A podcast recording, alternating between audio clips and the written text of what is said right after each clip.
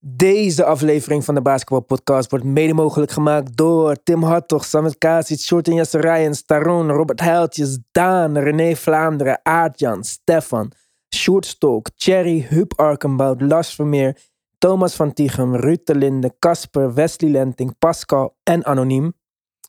Jongens en meiden, we hebben jullie hulp hard nodig. Support deze movement. Join the family. Twee extra podcasts per week. Eeuwige dankbaarheid van ons. Wie wil dat nou niet? Ga voor alle extra content naar onze petje af. Petje.af slash de basketbalpodcast of de basketbalpodcast.nl en dan luister op Petje Af. Je kunt de Petje Af ook toevoegen aan alle RSS feed compatible apps waaronder Apple Podcast. Gemakkelijker kan het niet. Let's go!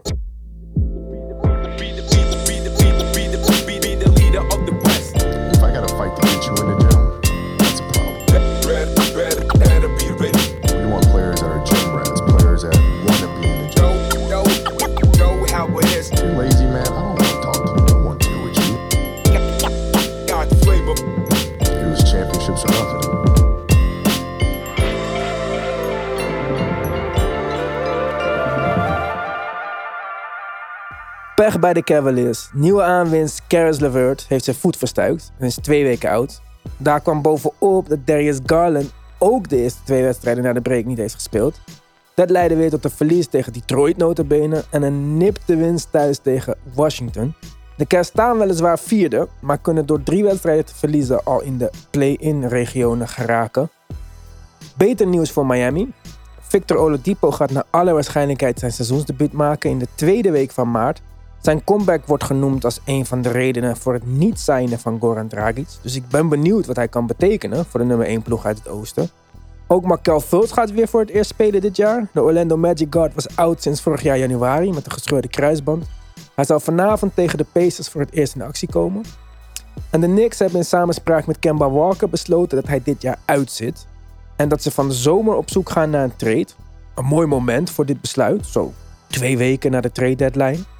De Knicks waren met Kemba als startende point guard 16 en 21 en zonder hem 9 en 13. Coach Tom Thibodeau is in de data gedoken en heeft geconcludeerd dat Alec Burks de beste papieren heeft om nu te starten. Er is geen enkele statistiek die deze uitspraak ondersteunt, maar ja, wat maakt het uit joh. Burks gaat gewoon lekker starten samen met Fournier in de backcourt. Het is niet alsof er jonge guards op de bank zitten, of niet? Maar het lijkt er wel op dat het front office duidelijk heeft gemaakt dat ze de jeugd in actie willen zien. Nulles Noel en Taj Gibson waren gewoon fit, maar Jericho Sims was de eerste big van de bank. Dus hopelijk krijgen de fans jongens als Cam Reddish, Obi Toppin en Deuce McBride vanaf nu wat vaker te zien. Quinten Grimes gaan we de komende weken niet in actie zien. Zijn knieschijf raakte uit de kom na contact met PJ Tucker. En ook Derrick Rose blijft nog wat langer aan de kant. Hij heeft een huidinfectie gekregen op zijn rechter enkel als gevolg van de operatie afgelopen december aan diezelfde enkel. Maar genoeg over de Knicks voor nu. Voormalig Rookie of the Year Tyreek Evans, die na wat avonturen met verboden middelen weer gerechtigd is om te spelen in de NBA, is volgens Shams Serrania in gesprek met de Milwaukee Bucks. Best een interessante fit als je het mij vraagt. De San Antonio Spurs en point guard Thomas Satoransky hebben besloten over te gaan tot een buyout, wat de weg vrijmaakt voor hem om te tekenen bij de Washington Wizards, waar hij natuurlijk ook al eerder onder contract stond. En James Harden heeft zijn Sixer debuut al gemaakt. Ben Simmons zien we alleen nog maar in straatkleren op de bank bij de Nets. Maar daar gaan we het uitgebreid over hebben op Petje Af. We sluiten af vandaag met RJ Barrett. Ik wou even wat extra aandacht voor wat hij ja, heeft laten zien in de wedstrijd tegen de Heat. Het mag dan wel chaos zijn bij de Knicks, maar hij is echt een lichtpuntje in de duisternis. Hij werd de eerste speler ooit die 46 punten scoorde met een field goal percentage van maar liefst 55%, terwijl hij de spelers die hij verdedigde gezamenlijk op 1 uit 17 hield. En Tyler Hero zelfs op 0 uit 8. Echt een fantastische avond voor Barrett, die zich ontpopt als een elite two-way speler. En dat alles 21-jarige leeftijd. Ja, jongens, daar zijn we weer. Eén week eh, hebben jullie niet van ons gehoord. Tenminste, de mensen die geen petje af hebben. Want wij waren er natuurlijk gewoon op petje af. Petje.af slash de basketbal podcast. Join the movement. We zijn er weer. Astrid Week is definitief voorbij, achter ons gelaten, ver weg. Er is alweer gespeeld. Uh, er zijn spelers in actie gekomen voor nieuwe teams. Ja, kortom, er is gewoon van alles te bespreken. Daar hebben wij deze uitzending voor in onze petje af. Maar in deze uitzending gaan wij ons vooral richten op de Phoenix Suns. Zij zijn het nummer 1 team in de NBA, maar eigenlijk niet het nummer 1 team in de media. Want we hebben het over de Nets, we hebben het over de Bulls, we hebben het over de Sixers, we hebben het af en toe over de Bucks. We hebben het zelfs vaker misschien over de Pacers deze dagen dan over dat nummer 1 team. Die met zo'n grote voorsprong op nummer 1 staat, dat er maar twee teams waren in de afgelopen 20 jaar die dat ze nadeden. Als ze zo doorgaan tot het eind van het seizoen, bereiken ze dus ja, unieke ja, levels, niveau, hoe wil je het zeggen? En wij hebben het nooit over ze. Maar nu gaan we het over ze hebben. En er is ook een aanleiding voor natuurlijk. Want ja, hun beste speler misschien wel, Chris Paul, is geblesseerd. Chris Paul was volgens mij wat top 10 in MVP-voting. Laatste MVP-leider. En kan je wel kunnen melden dat hij geblesseerd is. En dat is op zich eh, ja, boeiend, maar niet genoeg om een uitzending mee te vullen. Maar wat ik wel interessant vind, is wat er nu gaat gebeuren met de Suns. In de afgelopen Petje Af-uitzending hadden wij het er al over. En uh, we hadden het erover wie gaat starten van de bank. Wie, wie neemt die plek in van Chris Paul. En ik zei, volgens mij gaat een guard dat niet innemen. Ik wil niet weer mezelf een schouderklopje geven. Ik zou graag willen dat een van jullie dit had gezegd. Maar Ivan had voorspeld dat Devin Booker de point guard ging worden van de Suns. En in dit geval staat Cam Johnson dan zogenaamd op de shooting guard positie. Maar goed, het is Cam Johnson, Mikael Bridges. Het is allemaal hetzelfde. En ja, in de eerste wedstrijd werkte dat prima eigenlijk. Booker was eigenlijk uh, ja, point guard 2. Uh, hij had de 12 assists of zo. Volgens mij had 6 steals. Het was echt gekke huis. Ze wonnen die wedstrijd ook. Uh, van OKC. Maar de tweede wedstrijd verloren ze dan van de ja, Red Hot Pelicans. Uh, zo kan je ze noemen deze dagen. Lijkt opeens uh, op een van de betere teams in de NBA. Maar ik vond het interessant dus om te kijken van wat gaat er gebeuren. Blijven we dit zien? Point, point Booker. Wat voor impact heeft dit op DeAndre Ayton? Nou, een contract niet verlengd. Automatisch als er een speler uit is die de bal vaak heeft, betekent dat dat er andere spelers meer touches krijgen. Is Booker een van die spelers die meer touches gaat krijgen? Zou op zich logisch zijn. Mikel Bridges, idem dito toch best wel grote contractverlenging gehad afgelopen zomer. Iedereen is het erover eens dat hij een fantastische verdedigende speler is. Maar als je naar zijn statistiek keek in de eerste maanden van het seizoen, dan ja, was het 12, 14 punten. Is dat dat geld waard? Wat gaat er gebeuren nu dat hij de bal vaker krijgt?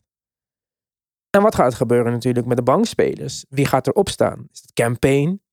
Is dat, uh, wie hebben ze ook weer laatst gesigned, jongens? Aaron Holiday. Aaron Holiday is ja, Torrey Craig van de, op de wing dan. Maar is dat, uh, hoe heet die, Alfred Payton, die vorig jaar nog startte voor de Knicks. Of, of ja, gaan die minuten gewoon verdeeld worden onder de jongens die al speelden. Gaan we dus uh, Cam Johnson blijven zien. Met grotere minuten. Gaan de minuten omhoog van Mikael Bridges. Gaat Boeker opeens 40 minuten per wedstrijd spelen? Gaat Monty iets aanpassen? Gaat Monty die leider op de vloer missen? Maar goed, Laten we beginnen dan uh, bij het begin. Point Booker. Gaan we dit doen? Of gaan we toch met een campaign of een Alfred Payton of een Aaron Holiday spelen? Ja, uh, een, niet een heel makkelijke vraag om te beantwoorden. Omdat als je point, voor Point Booker kiest, wat volgens mij de beste aanvallende optie is. Ook als je kijkt naar de afgelopen twee wedstrijden. Een beetje small sample size. Maar met, met Booker heb je natuurlijk een, gewoon een goede vervanger in huis. Helemaal aanvallend. Uh, krijgt hij wel veel meer uh, touches en minuten richting de playoffs op zijn bord. En uh, ze hebben natuurlijk een redelijk comfortabele voorsprong in het Westen. Je kan je afvragen in hoeverre dat het waard is. En is het misschien niet nodig voor, voor, voor coach Monty Williams om, om een wat, laten we zeggen, behoudende tactiek te nemen. En nou ja, iemand als Aaron Holiday of Alfred Payton wat naar voren te schuiven in die rotatie. Booker op de shooting guard te blijven spelen. En op die manier zorgen dat hij zijn eigen spel kan blijven spelen. En niet dit team eh, op de point, eh, op de point guard positie moet gaan dragen. Voor, het resterende, voor de resterende wedstrijd richting de playoffs. Waar ze natuurlijk ja, voor een groot deel toch al wel zeker van zijn. Play-in zijn ze zeker van. In ja. en, en ze hebben natuurlijk, laat ik het zo zeggen, ze hebben de controle. Die hebben ze in de, in de standings. Dus ze kunnen zien hoe dat zich ontwikkelt. En als ze zien dat het de foute kant op gaat, kunnen ze altijd nog weer, weer terugschakelen Maar je wil natuurlijk ja, je wil wel zo fris mogelijk aan de playoffs beginnen. En ik weet niet of dat op deze manier gaat gebeuren. Dus uh, ja, nog 22 wedstrijden te gaan. Ze staan 16e op de lijst van moeilijkst naar makkelijkste. Maar ja, goed, 16 maakt niet uit welke kant het op is. Het is gewoon precies in het midden. Ja. Dus wat dat betreft, ja, ze staan natuurlijk aardig wat wedstrijden voor op de nummer 2. Dus ze kunnen er ook een paar verliezen. Als het bijvoorbeeld gewoon te zwaar wordt voor uh, Devin Booker. Maar ja, wil je die eerste plek verliezen? Er staan zes wedstrijden voor op de nummer 2 Golden State Warriors. Ja. Die ook niet dat je zegt in uitzonderlijke vorm verkeren. Die missen Green natuurlijk. Ja, die missen Draymond. Die ja, hebben nog steeds een Clay die niet worstelt met zijn vorm, maar ook niet constant zijn vorm heeft. Stef eigenlijk ook. Uh, sinds Draymond oud is, wat wisselvallig. En de derde plek is alweer de Memphis Grizzlies. En die, die staan acht wedstrijden achter de Suns. Dus dan moet je er acht verliezen van de aankomende 22. En dan moeten de Grizzlies alles... Mm, wordt alweer een beetje onrealistisch. Dus de kans dat ze die eerste plek vasthouden is best wel groot. En we praten over de eerste plek ook in de hele NBA natuurlijk, waar zij op staan. Dus ja, dat, dat is dan toch best wel knap, zeg maar. Na, ja, na het verliezen van uh, toch uh, je beste speler nu dan. Nou ja, ze gaan nu de fase in waarin duidelijk wordt in hoeverre dat, dat gemis er is, zeg maar. En uh, ik denk als je. Kijk, het is een beetje moeilijk om dat na twee wedstrijden al heel grote conclusies aan te verbinden. Maar ik vond dat je tegen de Pelicans in bepaalde mate toch wel kon zien dat ze misten. Uiteraard, ja, dat zou ook niet zo'n heel schokkende conclusie zijn. Je mist nee. iemand als, als Chris Paul. Nou, sowieso. wedstrijd ook nog. Ja, dus dat, dat, uh, maar je kon het er ook wel echt aan afzien. En, maar de vraag is alleen, ja, tot op, welk, tot op welke hoogte gaat dat ook echt leiden tot, tot verliespartijen? Uh, Pelicans is natuurlijk niet een heel hoog aangeschreven team, maar doet het aanvallend recent dan wel weer goed. Ja, waar, waar schat je dat in? En wat wordt het moment waarop, waarop Monty misschien denkt, ja, uh, Devin Booker heeft dermate veel op zijn bord nu we gaan de rotatie wat aanpassen om, om iemand als bijvoorbeeld Aaron Holiday, die daar ook de afgelopen weken, sinds hij daar is, best, best oké doet. En ik ook best wel een speler vind die hier misschien eventjes uh, ja, wat minuten kan maken om die tijd te overbruggen. Ja, ben ik met je eens, dat denk ik ook. Maar aan de andere kant denk ik ook van speel Boeker als het kan. En als je denkt van fuck deze hele wedstrijd, rest hem gewoon. Want dit kun je ook veroorloven. Kun je ook veroorloven, ja. Ja, dat is de, denk ik wel het voordeel dat de Suns nu hebben. En uh, ik heb ook wel het idee dat, uh, dat, dat Manti nog een beetje aan aan het zoeken is naar de juiste rotatie. En vooral, denk ik, uh, de juiste prioriteiten. En zo, zo zal hij het ook moeten aanvliegen. Ik denk dat je nu een beetje moet kijken naar, naar je resterende schema.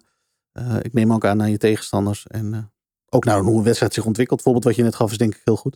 Op het moment dat je, dat je merkt dat het garbage time wordt positief of negatief. Ja, laat Boeker dan een beetje, een beetje rusten. Want uh, ja. ik denk dat die jongen nog heel belangrijk wordt in de, in de playoffs natuurlijk. Denk ik ook. Uh, Boeker is dit jaar echt uh, abnormaal in, in clutch time. was hij ook al, ja, was hij al het hele seizoen eigenlijk. Maar um, hij schiet 75% van de midrange in clutch time dit seizoen. Daarmee is hij best in de NBA. En de midrange jaren doodgewaand, zeg maar. Maar met Chris Paul, met Devin Booker, ja, Kawhi is nu geblesseerd. De, de, de Rosen.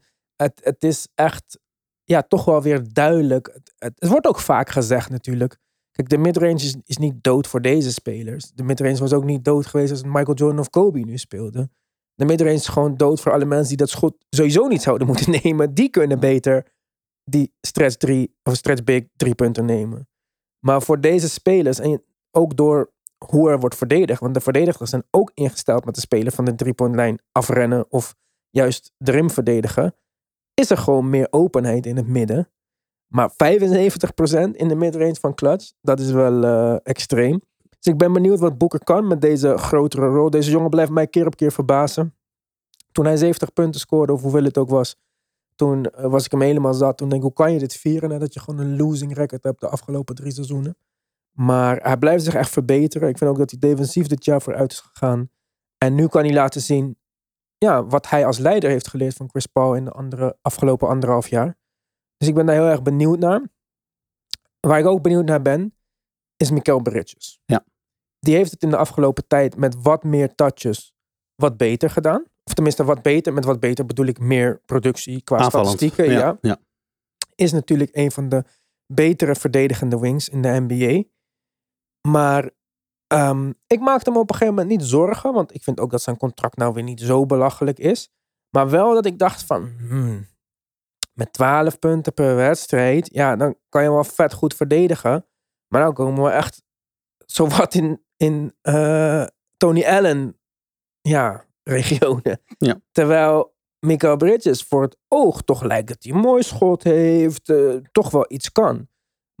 Als je dan ook ziet dat spelers als RJ Barrett, die zich verdedigend ontwikkelen en aanvallend tegelijk op 21-jarige leeftijd, ja, toch dingen doen die Michael Bridges nog niet heeft laten zien. En Barrett is ook tenslotte een, een derde pick en Bridges een in de 10 pick. Ik weet niet hoeveel het was. Ja, 11 of zo, ik weet niet. Ja, volgens mij 11 tot 12 geloof ik. Ja. Ja, In de. 10. Oh, tiende zelfs. Kijk, oké, Oké. dus dat is niet echt zo'n slechte vergelijking. Dan vind ik toch wel, ook bijvoorbeeld Miles Bridges, die ook een goede verdediger is. En die wel meer zijn eigen schot kan creëren. En natuurlijk heeft hij dat explosieve dunk. en zo, zo'n andere type speler. Maar ik bedoel gewoon van, ik dacht, gaat Michael Bridges dit ooit wel doen in een team waar creëren voor jezelf niet echt de eerste prioriteit is voor iedereen die niet Devin Booker of Chris Paul heet, zeg maar. Dus dat vind ik interessant om nu te zien. Ik zou dat ook wel graag willen zien, want in de playoffs wordt er anders verdedigd, wordt er anders gespeeld.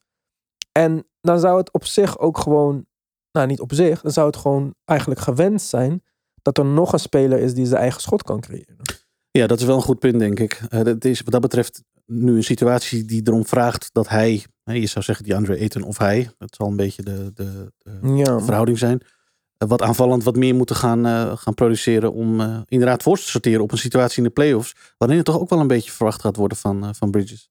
Eh ben ik met je eens. Het zal wat dat betreft de komende week interessant zijn te zien of hij, juist hij, wat meer kan leveren. Want eh, dat gaat denk ik in de playoffs ook nodig zijn voor de Suns om weer, laten we zeggen, zo ver te komen als, eh, als vorig jaar. denk ik ook. En ik, ik denk echt voor hem. Kijk, van Cam Johnson of zo verwacht ik dit niet. En het is ook niet nodig dat hij dit gaat doen. En Torrey Craig, eh hoe heet die andere guy met die eh Jake Crowder. Mhm. Dat, ja, dat, eh, ja, dat vind ik allemaal niet realistisch om te verwachten van hen dat ze binnen nu en de playoffs eh iets echt gaan aanpassen. De andere man die je net ook al noemde, eh die André Eten. Ja, dat heeft niet alleen is, dat is niet alleen qua productie interessant, maar ook van wat gaat deze tijd doen en een verhoogde productie met zijn contract van de zomer. Hij heeft geen contractverlenging gekregen. Hij is een nummer één pick die geen contractverlenging heeft gekregen. Dat maakt het extra bijzonder natuurlijk. Maar stel je voor dat zijn touches nu wat omhoog gaat. Hij heeft in het verleden laten zien dat extra touches bij hem extra productie betekent. Het is echt letterlijk dat hij deze rol moet vervullen in het Sun systeem dat hij niet meer ontwikkelt als aanvallende speler. Of niet meer ontwikkelt, dat hij niet meer mag laten zien als, als aanvallende speler. Hij is natuurlijk de backbone van de defense. Hij is de rim protector. Maar we hebben hem ook tegen andere centers, tegen kleinere centers in situaties, vooral tegen de Warriors bijvoorbeeld, gezien. Met zijn offensive game. En dan met name dat hij ja, elke keer over zijn linker schouder draait en dat het een simpel hoekje is of een simpel schotje. En dat hij kan scoren. Dus gaan ze op zoek naar meer touches voor hun big man. En wat betekent dat voor Van de Zomer? Als we zien dat hij met een productie of met meer touches 25 punten per wedstrijd kan scoren. Ja, hoeveel teams gaan hem dan van de zomer een max deal aanbieden? Ik kan bijvoorbeeld nu drie teams opnoemen. De Thunder, de Pistons en de Spurs. Die ruimte hebben voor een max speler van de zomer waar hij uitstekend bij zou passen. Want wie wil hem niet zien met Shea, Dort, Giddy? Wie wil hem niet zien met DeJounte Murray? Wie wil hem niet zien met Kate Cunningham, B? Wordt lastig voor mij om Pistons-spelers op te noemen, want ik ken ze niet allemaal. Maar, eh, sorry Wouter. Maar, eh, snap je? Dit, het is niet alsof... Ja, Marvin Bagley, die trouwens echt eh, booming is de laatste tijd. Maar het is niet alsof hij nergens past. En dat hij heeft laten zien in de eerste vier jaar van zijn contract, of eerste drie jaar, dat, eh, dat hij willing is überhaupt om gewoon een rol te spelen. Zijn ego is laag. En hij mag zelfs, vind ik, na vier jaar vragen om een grotere rol. Vier jaar presteren is genoeg om te laten zien. Hij heeft het gedaan in de regular season. Hij heeft het gedaan in de playoffs. Ja, ja zijn situatie verdient wel het context. Hij eh, kan feitelijk twee dingen doen nu. Want we praten over een max. Eh, dat kan hem aangeboden worden. Dan is de vraag of de Suns het matchen. Als op het moment dat dat gebeurt, blijft hij gewoon waar hij zit. Mhm. Die controle hebben de Suns natuurlijk altijd. Wat hij ook kan doen, dat gebeurt niet zo vaak, maar dat kan hij wel, is een qualifying overtekenen. Dat zou betekenen dat hij volgend seizoen 16,4 miljoen, ik geloof 16,5 miljoen verdient. Maar het seizoen daarop is hij unrestricted free agent. Kan hij gaan waar hij wil. En krijgt hij, dat zal dan de gok zijn, zijn, geld, zijn geld toch wel. Mhm. Ehm, dus het zal wel interessant worden om, om te zien eh, waar hij voor gaat. Eh, Greg Monroe was een van de eerste die dat eh, op die manier invulde als big man bij Detroit destijds. Ging ook voor een qualifying offer, werd toen unrestricted free agent en, en signde een, een grote deal. omdat Detroit hem dat gewoonweg niet, niet wilde bieden. Ehm, en dan kun je je afvragen of deze playoffs daar inderdaad, of het resultaat van deze playoffs daar nog invloed op gaan hebben. Want ja, je kan je situatie natuurlijk in de zomer evalueren op basis van wat er het meest recent gebeurd is. Het is duidelijk dat hij daar succes heeft. Het is duidelijk dat Chris Paul ook alweer, ook alweer bezig is om hem nou ja, binnenboord te houden, zullen we maar zeggen. Want ik denk dat de Suns inderdaad wel echt gaan inleveren als hij weggaat. Ja, dan zou het in ieders belang zijn om juist hem nu als eerste kandidaat een beetje te promoveren de komende weken en in de playoffs met meer touches, meer aanvallende productie. Eh, en voor, voor hemzelf natuurlijk sowieso, want ja, dan zet hij zich in de schijnwerpers. Maar ik denk dat je eerder op eten kan, kan bouwen in dat opzicht dan op Michael Bridges, om heel eerlijk te zijn.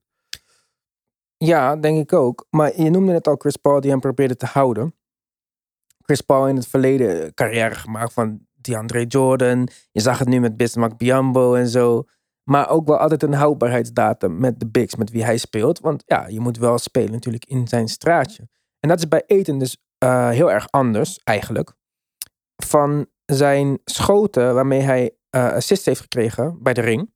Dus shots assisted on at the rim is hij echt in de, in de laagste regionen voor een big man. En dat is eigenlijk heel raar voor een speler. Met Chris Paul verwacht je dat het ja, voornamelijk pick-and-roll is. Maar hij creëert te veel zelf. Ehm, hij is een redelijke midrange shooter. Hij heeft een effective field goal percentage van 64%. Daarmee zit hij in het 84ste percentaal van eh, alle bigs in de NBA. Dat is gewoon, eh, ja, dat is gewoon best wel goed. Dan, ja, ja het is, ik ben echt bang dat, dat de Suns door hem zo weinig te gebruiken, ja, toch een beetje aan het afstoten zijn. En dit is pure speculatie, hè? want ik Ja, wil er ja. wel even bij zeggen dat er niks is wat ik weet of gehoord heb of gelezen waaruit blijkt dat hij misschien niet tevreden is of niet bij het team wil zijn. Maar dit was wel een nummer één pick. Ja, aan de andere kant zou het betekenen volgens mij dat je, eh, als je hem voor de max signed, dat je met hem en Booker natuurlijk twee max-spelers hebt. En met Chris Paul een derde die voor 30 miljoen op de loonlijst staat. Eh, ik neem aan dat je daardoor redelijk beperkt wordt in, je, in de rest van je mogelijkheden. Ondanks dat je met Michael Bridges, denk ik, die heb je natuurlijk ook vastgelegd. Landry Shamet hebben ze volgens mij ook al vastgelegd. Ja, dat vind ik dan minder boeiend persoonlijk. Jawel, maar je moet een roster rondkrijgen op een gegeven moment. En wat je natuurlijk niet wil, is dat je de kant op gaat zoals de Lakers hebben gedaan. Eh, de- de- al het geld over de balk smijten voor, eh, voor drie spelers. En eh, dan je rest van je roster met eh, vet minimums moeten gaan opvullen. Eh, en misschien was dat een van de afwegingen. Of, of vinden ze hem gewoonweg niet genoeg talentvol. En dan kan ik me niet voorstellen dat als een van de andere ploegen hem een max aanbieden deze zomer, dat de Suns dat gaan matchen. Want als je vorige zomer hem dat niet waard vond, wat moet hij dan dit seizoen doen om ineens van gedachten te veranderen? Hij speelt redelijk naar zijn seizoen. Ik denk dat ze het wel redelijk naar zijn carrière gemiddelde. Ik denk dat ze het wel matchen en dat dit nog een groter probleem wordt. Want een ander team kan alles in het contract zetten wat ze willen. Rare bonussen, rare trade kickers, trade, eh, dat wil je helemaal niet.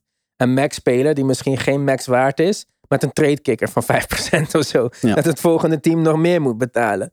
Dus ik, ik denk dat ze het sowieso matchen. Je, je kan hem niet laten weglopen. Dit was jouw nummer één pick die het ook nog eens goed doet. Kijk, ze waren wat gierig om te betalen. Zo schijnt, eh, zeg maar. Maar ja, hem weg laten lopen. En kijk, je noemde het al. Booker Max contract Chris Paul natuurlijk. Maar volgend jaar betaal je nog Ethan's rookie skill contract. Eh, ja, eh, eh, ja, iets meer dan 100% daarvan. Ja. Dus dat betaal je dan. En je betaalt Booker zijn max en je betaalt Chris Paul zijn Z'n deal. 30. Ja.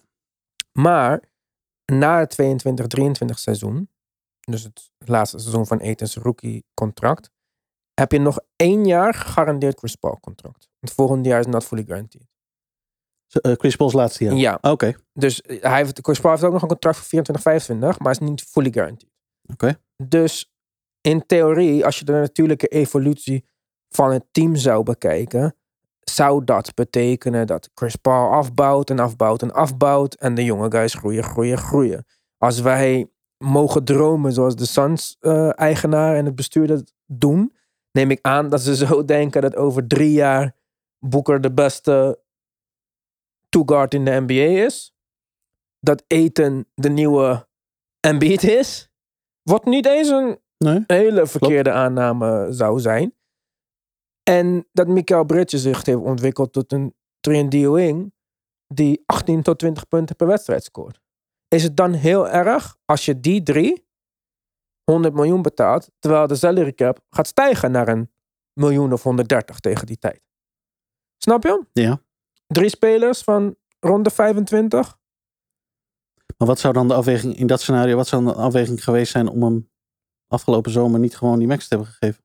ik denk gierigheid gewoon het onderste uit de kan willen halen en denken van we hem kunnen krijgen voor Maar wat doe je 20 anders dan minder. zijn vertrouwen in relatie team-speler beschadigen dan als je hem komende zomer alsnog een max moet geven omdat een ander team hem dat aanbiedt? Dan ga, je Ja. daar, dan ga je daar volgens mij financieel niet veel meer op vooruit of achteruit als team zijnde. Dus het enige wat je doet is, volgens mij kan je hem niet meer recht in zijn ogen aankijken. Ja, maar oh, in hoeverre is dat het bestuur wat hem niet recht in zijn... Kijk, stel Ja. je voor dat general manager gewoon naar je toe komt. En general manager in dit geval Jones. Jones, ja. Die ogenschijnlijk een goede band heeft met het team, met Monty. eh, dus die komt naar je toe en zegt, luister eh, DeAndre, we kunnen je nu een deal geven, maar dat is gewoon niet de fully max. Want ik, ik, ik mag dat niet betalen van, van de club. Ja, ze hebben hem wel aanbiedingen, ge- of tenminste er is gesproken. Ze hebben Ja. geen aanbieding gedaan voor kortere deals. Dat was het probleem. Ja, dus wil je, wil je dan misschien een deal tekenen voor twee jaar, kan je de max krijgen. Uh, Maar ik, ik mag je dit, ik kan jou dit niet aanbieden. Is, ik wil het je geven. Ze weet toch zo praten managers ook tegen mensen met een salaris. Ik, ik wil je dit geven. Als ik het, als ik mocht beslissen, zou ik je alles geven. Hm. Maar ik mag het niet geven. Dus ik weet niet of die band per se slecht is. En of in hoeverre je dat denkt van ja, fuck deze eigenaar. Ik wil niet voor dit team spelen dan als het van hem is. Ik weet niet in hoeverre dat is. Want je hebt toch op dagelijks, op dagelijks heb je te maken met andere aanspreekpunten binnen Klopt. een team. Klopt. Dus, en het, het lijkt er ook op alsof het hem niet echt boeit. Want we hebben dit seizoen niks gemerkt van dat hij dingen heeft laten merken of t-shirt heeft aangetrokken. NBA-spelers zijn best wel, Richting het seizoen wel. ja, Toen ja wel. richting wel. Maar zo, Ja. vanaf dat het seizoen begonnen, Omdat het ook in zijn eigen belang is om dat niet te doen. ja, maar hij kan ook shots doen. Weet je nog, toen Jimmy zei eh, pay me of zo in de richting van de eh, eigenaar die op de bank zat. Of eh, weet ik veel, Donovan Mitchell die eh, laat weten. eh, Rudy Gobert en Capella die via de media laten weten dat het team, hun teamgenoten niet genoeg, goed genoeg verdedigen. Hij had van alles en nog wat kunnen zeggen. Kleine dingetjes. Maar hij heeft niks gezegd. Dat is waar. Dus ik vind dat hij zich in alle opzichten heel netjes heeft gedragen. Ik vind dat alle maxen in principe overdreven zijn. Want ik vind dat er misschien vier spelers in de NBA zijn die een max verdienen. Maar dit is gewoon hoe het gaat. Op het moment dat, kijk, ik vind eh, jullie weten allemaal dat is niet mijn favoriete speler. Maar op het moment dat hij die max kreeg, vond ik zeker dat hij die nog niet verdiend had. Kijk, nu kan je argumenteren dat hij het wel verdiend heeft als verdediging jou gewoon niet boeit. Maar oké, maar toen nog niet. Luca wel. Want Luca was duidelijk, Al NBA ja. En ook echt een generational talent. Maar voor Eten, ik zou hem ook zeggen, jongen. Ik snap dat wij van jou vragen dat jij een misschien wat minder prominente rol speelt in dit team. Maar ja, ben jij een max-speler? Wil je echt nu tegen mij gaan zeggen dat jij op het level bent, of binnen nu en dat het contract afloopt, van Jokic en Embiid? Twee beste bigs in de NBA. Ik denk het niet. En als hij zegt nee, ik wil per se dat of niks, nou, dan kom je in deze situatie. En nogmaals, hij gaat hem 100% krijgen. Of het nou van de Suns is, of van de Thunder, of van de Magic, of van de Pistons, of van de Spurs, de Rockets. Er is een team wat hem 100% dit, deze max gaat aanbieden. En alle teams moeten dit doen. Al- vooral deze teams die ik net heb genoemd. Omdat je zo'n deal normaliter ook aanbiedt met het oog op de toekomst. Het is een nummer één pick. Ja, die niks je- fout heeft gedaan. Nee. En dan kun je zeggen, ja, hij is het op dit moment niet waard. Nee, dat kan best. Maar je biedt het hem aan voor de komende vijf jaar. En ik mag hopen dat je, dat je verwacht dat hij dat met een jaar of drie, vier toch echt wel waard is. Nou, dat zie ik in eten echt wel. Dus Ja. ik heb altijd van, van de Suns een te slechte move gevonden. En ik vraag het me af of dat, of dat niet backfired eh, in, in, eh, in, laten we zeggen, in kamp eten. Eh, die nu gewoon zijn uiterste best doet. Misschien zelfs wel een heel goed eh, seizoen gaat draaien nu met de Suns. En dan de komende zomer, eh, ja, dan ga, ik, dan ga ik het zien. Ik denk dat het een hele interessante situatie wordt. Denk ik ook. Maar voor nu denk ik dat de regular season van de Suns niet in gevaar is. Nee. Niet door Chris Paul's blessure en niet door Aiton's state of mind. En daarom denk ik ook dat de Suns eerste blijven. Ja, denk ik ook. Absoluut. Eerst in het Westen, eerst in de NBA. Hele knappe prestatie. Voor de playoffs, dat wordt een heel ander verhaal. Ja. De playoffs zonder een fitte Chris Paul zie ik als een vrij kansloze missie. Ja. Mhm. Wie zouden ze in de eerste ronde treffen nu? Eh, Clippers, Lakers, Portland of Minnesota. Ja. Afhankelijk van wie er achtste wordt. Je mag verwachten dat dat zonder eh, Chris Paul eh, te doen is. Ja, Of zeg ik daarmee iets heel... nou Portland wel. Minnesota ook. Clippers ervan uitgaande dat Paul George en Kawhi niet een ja, spontane nee, comeback maken. klopt. Ja, Stel je voor dat ze zeggen allemaal grapje. Hier is eh, Paul George, Kawhi, Norman Powell. Ja, heel veel plezier dan. dan kan je wel zeggen van niemand heeft gespeeld. Maar ja, we hebben dit hele jaar eh, 10-day contracts gezien die al vier jaar niet hadden gespeeld. Dus dat maakt niet zoveel uit. Alleen, eh, onder, ja. Ik heb zo vaak de Lakers en LeBron James, ik heb LeBron James zo vaak afgeschreven, dat ik hem niet meer durf af te schrijven. Ook al vind ik dat het echt duidelijk is dat hij nu wat minder is dan eerst. En Anthony Davis is dramatisch. Maar de Lakers zijn ook gewoon in die regio. En Minnesota, onderschat Minnesota niet, hè. Ik wil straks op petje af wel ook even over Minnesota hebben. Want we zitten er alweer, we zitten alweer over een half uur heen. Dus eh, we gaan verder praten op petje af. Want ik heb echt mooie dingen gezien van D'Angelo Russell. Een speler die ik niet zo hoog heb zitten. Maar die het echt goed doet de laatste tijd. Daar gaan we het over hebben. We gaan het natuurlijk hebben over het debuut van James Harden bij de Sixers. We gaan nu ook, want wij wachten op een eten wat wij hebben besteld. Gaan we even kijken naar de Sixers tegen de Knicks. Dus daar kunnen we sowieso ook even over hebben zometeen. En we hebben ook nog andere spelers die hun debuut hebben gemaakt voor een nieuwe team. En wa- wat ik ook nog wel een grappig detail vind, die zal ik je al eh, nu meegeven. Ben Simmons speelt niet omdat hij fysiek nog aan het opbouwen is naar wedstrijdshape. 25 jaar, 24. Mhm. Maar Goran Dragic van bijna 40, die net zo lang niet heeft gespeeld als Ben Simmons, heeft al gespeeld voor de Nets. Goed, daar gaan we het zo uitgebreid over hebben. Ik wil jullie bedanken voor het luisteren. Tot op petje af en zo niet tot van de week. Speciale gast. Fijne avond, fijne dag, fijne werkdag, whatever. Doe je ding.